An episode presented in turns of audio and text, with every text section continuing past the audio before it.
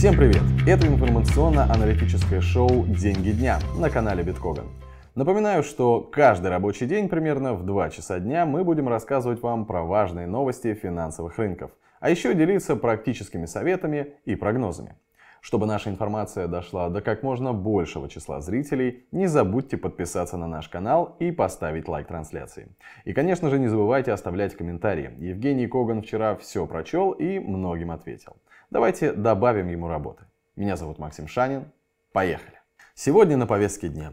В России последний день Восточного экономического форума, а за рубежом в 15.15 решение ЕЦБ по монетарной политике, а в 16.10 выступление главы ФРС Пауэлла. В предыдущих сериях Apple вчера вечером презентовала новую линейку продуктов iPhone 14 и 14 Pro в обычной конфигурации, а также модели с большей диагональю iPhone 14 Plus и Pro Max, новые AirPods Pro, новые Apple Watch Series 8 SE и совершенно новые Apple Watch Ultra. Из примечательного, в новых телефонах не обновили чипы. С чипами в наше время сложновато, мы все понимаем. Но как-то сильно переживать и огорчаться вряд ли стоит. Мощности прошлогоднего А15 и так хватает за глаза. Отмечаем на главный вопрос. Купить новый iPhone в России будет можно. Глава Минпромторга на Восточном экономическом форуме предположил, что их смогут привозить в Россию по параллельному импорту. Еще из вчерашнего рыночного. Все там же, на полях Восточного экономического форума, Путин допустил ограничение вывоза зерна с Украины. После такого днем цены на пшеницу подросли на 7%. А такой рост мы видим впервые после заключения зерновой сделки между Россией и Украиной. К вечеру цены немного снизились, но движения интересные, не могли не отметить. Говоря о сегодняшнем, пенсии. Важное предложение про них озвучил Минфин. Суть в том, чтобы разрешить гражданам самостоятельно инвестировать пенсионные накопления. Поясняем. Речь о сбережениях, которые были заморожены с 2014 года. А, потому что изменились правила, по которым можно распоряжаться пенсией. Сейчас гражданам разрешено переводить эти накопления из одного негосударственного пенсионного фонда в другой. А по инициативе планируется расширять эти возможности. В частности, дать выбор – оставить деньги под управление фонда или инвестировать самостоятельно. Понятно, что совсем в свободное плавание пенсионные накопления никто пускать не собирается. И инвестировать самостоятельно предлагается только по четко регламентированным критериям.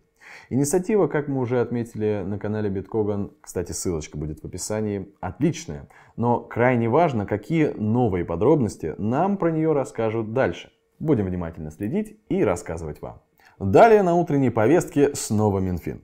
Помимо инициативы с пенсиями, нам озвучили основные альтернативы токсичным евро и доллару, в их числе юань и валюта Объединенных Арабских Эмиратов – дирхам. Сегодня некоторые крупные банки уже начали предлагать гражданам наличную валюту дружественных стран.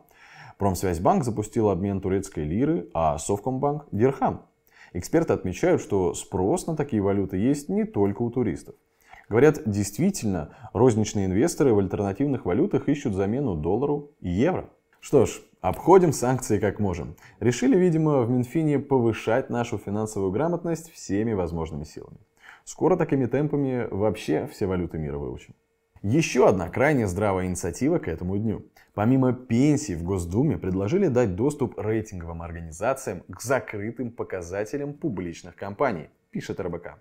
На словах звучит отлично, а если все-таки руки дойдут до того, чтобы все это отдельно организовать, будет вообще супер. Переходим к теме дня.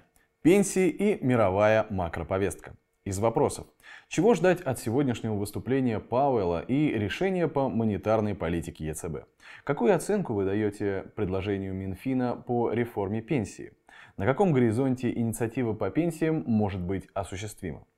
На эти вопросы нам ответят Евгений Коган и Мария Филюшина, аналитик по макроэкономике команды Биткоган. Сегодня в 15.15 .15 по московскому времени Европейский центральный банк примет решение по монетарной политике. Главная интрига – это насколько ЕЦБ сегодня поднимет ставку на 75 базисных пунктов или на 50. По идее, логично поднять сегодня ставку на 75, и рынок с большей вероятностью этого ожидает, потому что инфляция в еврозоне уже на максимуме за 40 лет и выше 9%. Однако в южных странах ЕС есть э, проблемы с долгами, и более высокие проценты могут их только усугубить. Соответственно, если ЕЦБ сегодня поведет себя менее агрессивно и поднимет ставку на 50 базисных пунктов, евро, вероятно, подольше задержится на уровне ниже паритета с долларом. Для рынков это будет скорее негативная новость. Теперь о Центробанке США. Он называется ФРС или Федеральная резервная система. Сегодня в 16.10 по Москве выступает глава Федеральной резервной системы Джером Паул. И тоже очень важно слушать то, что он нам поведает. А, дело в том, что ФРС в этом году уже четыре раза поднимала ставку, и важно внимательно следить, скажет ли Паул сегодня, что американский регулятор готов и дальше агрессивно ее поднимать. Если Паул сегодня нажестит, для рынков это будет опять же негативная новость. Друзья, всем привет. Э, тема э, насчет пенсии, она волнует всех, каждого. И, честно говоря, накопительная часть, которая торжественно куда-то улетучилась и о чем мы с вами практически не можем даже догадываться, вдруг неожиданно вернулась э, на повестку дня. Это очень здорово. Та инициатива Министерства финансов и Центробанка э, насчет того, чтобы граждане могли самостоятельно управлять своими пенсионными сбережениями, ну, скажу честно, это неожиданно и это очень прикольно. Но, э, подчеркиваю, здесь дьявол будет в деталях. Как, какие суммы, через кого, как будет контролироваться – Наконец, какой инструментарий можно будет использовать? А что, если граждане будут делать какие-то неразумные вещи? Хотя, честно говоря, если все-таки до такого дойдет, я убежден, что набор инструментов будет настолько ограниченный, что потерять денег там будет сложно. Правда, и заработать много не дадут. Вот как-то так. Но еще раз говорю, дождемся деталей, потому что дьявол, он только в деталях. И еще раз говорю, в деталях здесь. Спасибо. Это был выпуск «Деньги дня» на канале Биткоган. Завтра в 2 часа дня будет свежий выпуск, но чтобы его не пропустить, не забудьте подписаться на канал, поставить лайк выпуску и поделиться комментарием о том, что вам понравилось, а что не понравилось в сегодняшнем выпуске. Меня зовут Максим Шанин. До завтра.